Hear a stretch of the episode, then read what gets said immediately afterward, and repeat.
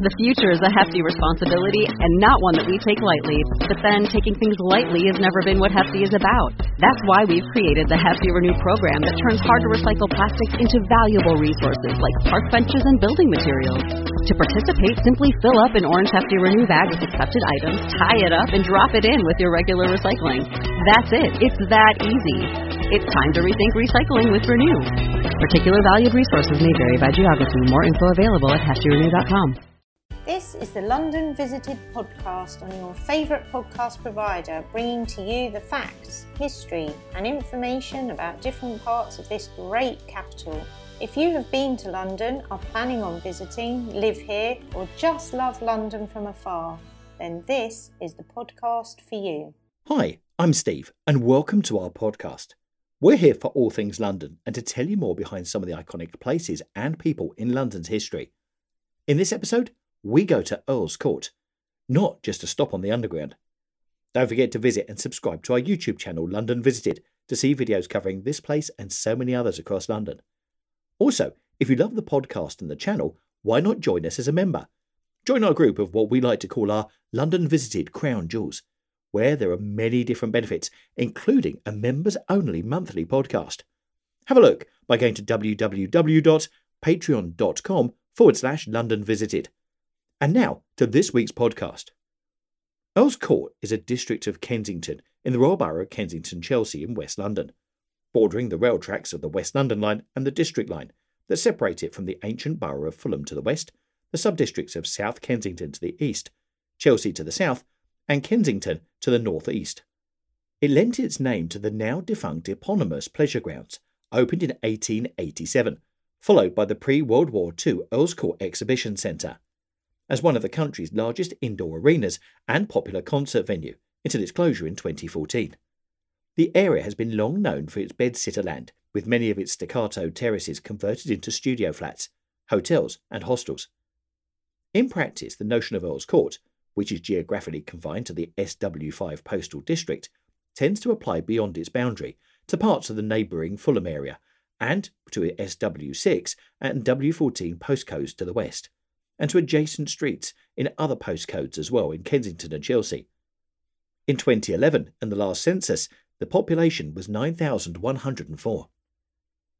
Earl's Court was once a rural area, covered in orchards, green fields, and market gardens. The Saxon Theo Edwin held the lordship of the area prior to the Norman conquest. For over 500 years, the land, part of the ancient manor of Kensington, was under the lordship of the De Vere family, the Earls of Oxford, descendants of Aubrey de Vere I, who held the manor of Geoffrey de Montbray, Bishop of Coutances, according to the Domesday Book of 1086. By around 1095, his tenure had been converted, and he held Kensington directly from the Crown. A church had been constructed there by 1104. The Earls held the manorial court, where the old manor yard is now, just by Earls Court tube station, eastern entrance. Earls Court Farm is visible on Greenwood's map of London dated on 1827. The name Earls Court likely came from the fact that for a long time the owners of the land were an old English noble family, the Rich family, and they were the Earls of Warwick. When Edward Henry Rich, 9th Baron Rich, 7th Earl of Warwick, and the 8th Earl of Holland died in 1721, the assets, including the Jacobean Holland House, passed by marriage to the Edwardes family. The original catalyst for development was the ill fated Vanity Project by Lord Kensington, who died in 1852, which consisted of the two mile conversion of the insanitary Counters Creek into the Kensington Canal from 1826 onwards, followed by its eventual replacement first by Mr. Punch's Railway, opened in 1844, and next by the Metropolitan District Railway between 1865 and 1869 which eventually became the London Underground District Line and was joined after 1907 by the Piccadilly Line. Meanwhile, the congestion apparent in London and Middlesex for burials at the start of the century was causing public concern, not least on health grounds. In 1837, a decision was made to lay out a new burial ground on the edge of Earl's Court in an outlying area of Brompton. The moving spirit behind the project was the engineer Stephen Geary. It was necessary to form a company in order to get parliamentary permission to raise the capital for the proposal. Securing the land, some 40 acres, from local landowner Lord Kensington and the Equitable Gaslight Company, as well as raising the money, provided an extended challenge. After two years, the cemetery was duly established by Act of Parliament and was laid out in 1839. It opened one year later, originally as the West of London and Westminster Cemetery. It was consecrated by Charles James Blomfield, Bishop of London, in June 1840, and is now one of Britain's oldest and most distinguished garden cemeteries, served by the adjacent West Brompton station. In the quarter century after 1867, Earl's Court was transformed into a loosely populated Middlesex suburb, and in the 1890s, a more dense parish with 1,200 houses and two churches. Eardley Crescent and Kempsford Gardens were built between 1867 and 1873. Building began in Earl's Court Square and in Longridge Road in 1873, and other places a few years after. Earl's Court's only hospital was opened in 1887 on the corner of the Old Brompton Road and Finborough Road. It was named in honour of Queen Victoria's youngest daughter. However, the hospital closed in 1978. Earl's Court adds to the Royal Borough's tally of almost 50 garden squares. For most of the century, Earl's Court was home to three noble institutions, all now gone. The first and indeed oldest school of its kind, the London Academy of Music and Dramatic Art, founded in 1861. It was located on the corner of the Cromwell Road and Earl's Court Road until its move to the former Royal Ballet School in Talgarth Road. The next foundation, dated in 1892, was the London Electronics College, formerly the London School of Telegraphy, which was located at 20 Penywern Road and in its heyday did much to expand the use of Morse code throughout the world. Evidently, after World War I, Earl's Court had already acquired a slightly loose reputation, if George Bernard Shaw is to be believed. See his Pygmalion. Following the Second World War, a number of Polish officers, part of the Polish Resettlement Corps, who had fought alongside Allied forces but were unable to return to their homeland under Soviet dominance, opened small businesses and settled in the Earl's Court area, leading to Earl's Court Road being dubbed the Polish Corridor. During the late 1960s, a large transient population of Australian, New Zealand, and white South African travellers began to use Earl's Court as a UK hub, and over time it gained the name Kangaroo Valley. The change in the area's population is largely owed to rocketing property prices and the continued gentrification of the area. The scale of change is illustrated by the economic divide between the eastern and western areas of Earl's Court. Despite fighting fiercely for the exhibition centre According to David Hill in The Guardian, the area's economy has been destroyed by this imbalance and the destruction of the exhibition venue. Earl's Court is within walking distance of the High Street Kensington, Holland Park, Kensington Gardens and Hyde Park, the Royal Albert Hall, Imperial College, the Natural History, Science and Victoria and Albert Museums.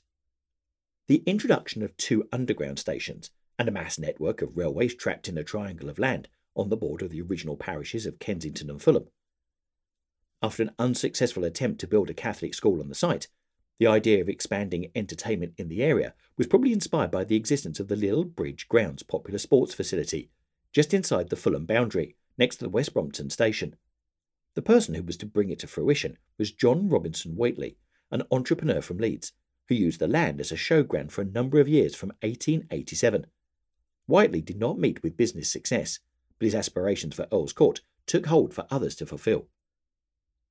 In 1895, the Great Wheel, a Ferris wheel, was created for the international impresario Imre Kiralfy's Empire of India exhibition.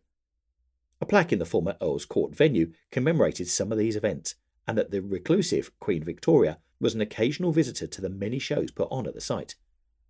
In 1897, Caffrey had the Empress Hall built to seat 6,000 in neighbouring Fulham, and he had the Earl's Court grounds converted into the style of the 1893 Chicago White City for the Columbian Exposition. More was to come. Not until 1937 was the Earl's Court Exhibition Centre opened, with its striking art modern facade facing Warwick Road. A new entrance to Earl's Court Tube Station was constructed to facilitate easy access to the exhibition centre, including direct entrance from the underground passage, which connects the District and Piccadilly lines. This was, however, closed in the 1980s at around the time that the capacity of the exhibition centre was expanded by the construction of a second exhibition hall, Earl's Court 2, which was opened by Princess Diana, herself a former Earl's Court resident. In its heyday, the Earl's Court Exhibition Centre hosted many of the leading national trade fairs, including the British International Motor Show, the Royal Smithfield Show, as well as Crufts, the dog show, and the Combined Forces Royal Tournament, which gave its name to the public house, now demolished, on the corner of Eardley Crescent. The biggest trade fairs migrated to the National Exhibition Centre at Birmingham Airport when it opened in 1988. The longest running annual show was the Ideal Home Show, which is held every April, which attracted tens of thousands of visitors. Otherwise, it was increasingly used as a live music venue, hosting events such as the farewell concert by Take That. At the other end of the scale, it was also used for arena style opera performances of Carmen and Aida. An early 1940s and 50s bohemian haunt in the Earl's Court Road was the cafe El Cubano, which had piped music and an authentic Italian stream coffee machine, a rarity in those days. It was a few doors down from the bakery, Beaton's, whose only other outlet was on the King's Road, Chelsea. Also from that era was the theatre club, Bolton's, that in 1955 transformed into the Art House Cinema, the Paris Pullman in Drayton Gardens. The Troubadour is a coffee house and a small music venue which has hosted emerging talent since 1954, including Bob Dylan, Jimi Hendrix, and Elvis Costello. The Drayton Arms is a Grade 2 listed public house at 153 Old Brompton Road, which is also a theatrical venue. The Finborough Theatre, which opened in 1980, is the neighbourhood's local theatre. Earls Court Village is the centre of the British Filipino community, with a number of restaurants, including the UK's first Jollibee location, supermarkets, many of which also serve takeaway food, and banks. The area also has a police box of the type used for the TARDIS time machine in the BBC TV series Doctor Who. The blue police box, located outside Earls Court Underground Station in Earls Court Road, is actually a replica of the traditional GPO police telephone boxes that were once a common sight in the UK from the early 1920s. There are some examples of early to mid Victorian architecture in the Earls Court area. Gardens such as Bramham Gardens and Courtfield Gardens are traditional residential squares with many properties fronting onto them, and in the case of Courtfield Gardens, traditional cast iron railings around the enclosed gardens have been restored, the originals having been removed on the orders of the MOD in the 1940s for munitions during the Second World War, creating a more authentic Victorian ambience. Further west, Kensington Mansions, Nevern Square, and Philbeach Gardens are built around impressive formal garden settings. Access is limited to key holding residents only. Hidden in the middle of this area is London's smallest communal garden, Providence Patch, built on the site of a former stables serving the surrounding houses, which were destroyed by a German bomb in 1941.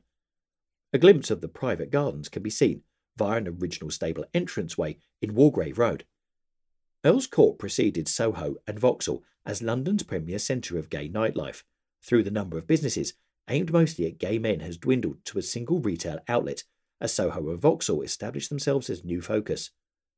The first public nightclub aimed at a gay clientele, the Copacabana, opened in Earls Court Road in the late 1970s, but was rethemed as a general venue in the late 1990s. The bar upstairs, Harpoon Louis, later Harpo's, and later still Banana Max, was until the late 1980s among the most popular gay bars in London. It is now a Jollibee restaurant.